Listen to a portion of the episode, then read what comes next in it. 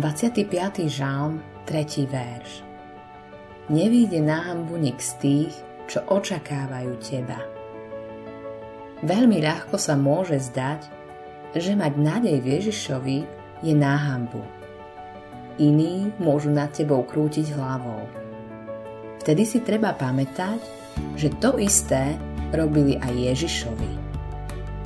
Zdravý rozum bude ospravedlňovať posmievačov ale pamätaj na to, že oni nebudú mať posledné slovo. Má ho hospodin. Toto nie je vyriešené, kým neprehovorí on.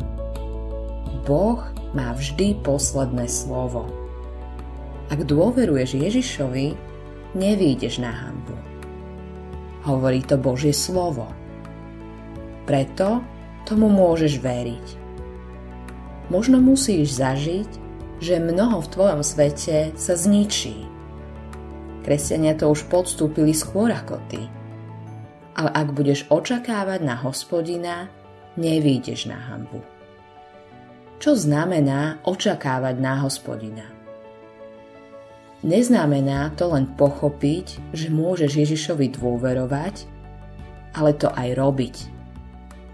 Očakávať na hospodina neznamená len pochopiť, že sa môžeš na Ježiša spolahnúť za každých okolností, ale to aj robiť.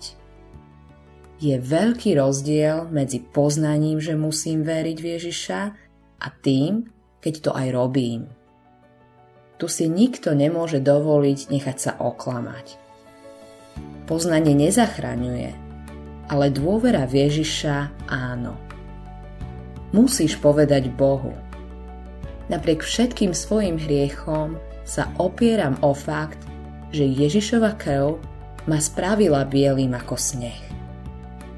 Povedal si vo svojom slove, že ak sú naše hriechy ako šarlát, môžu zbelieť ako sneh.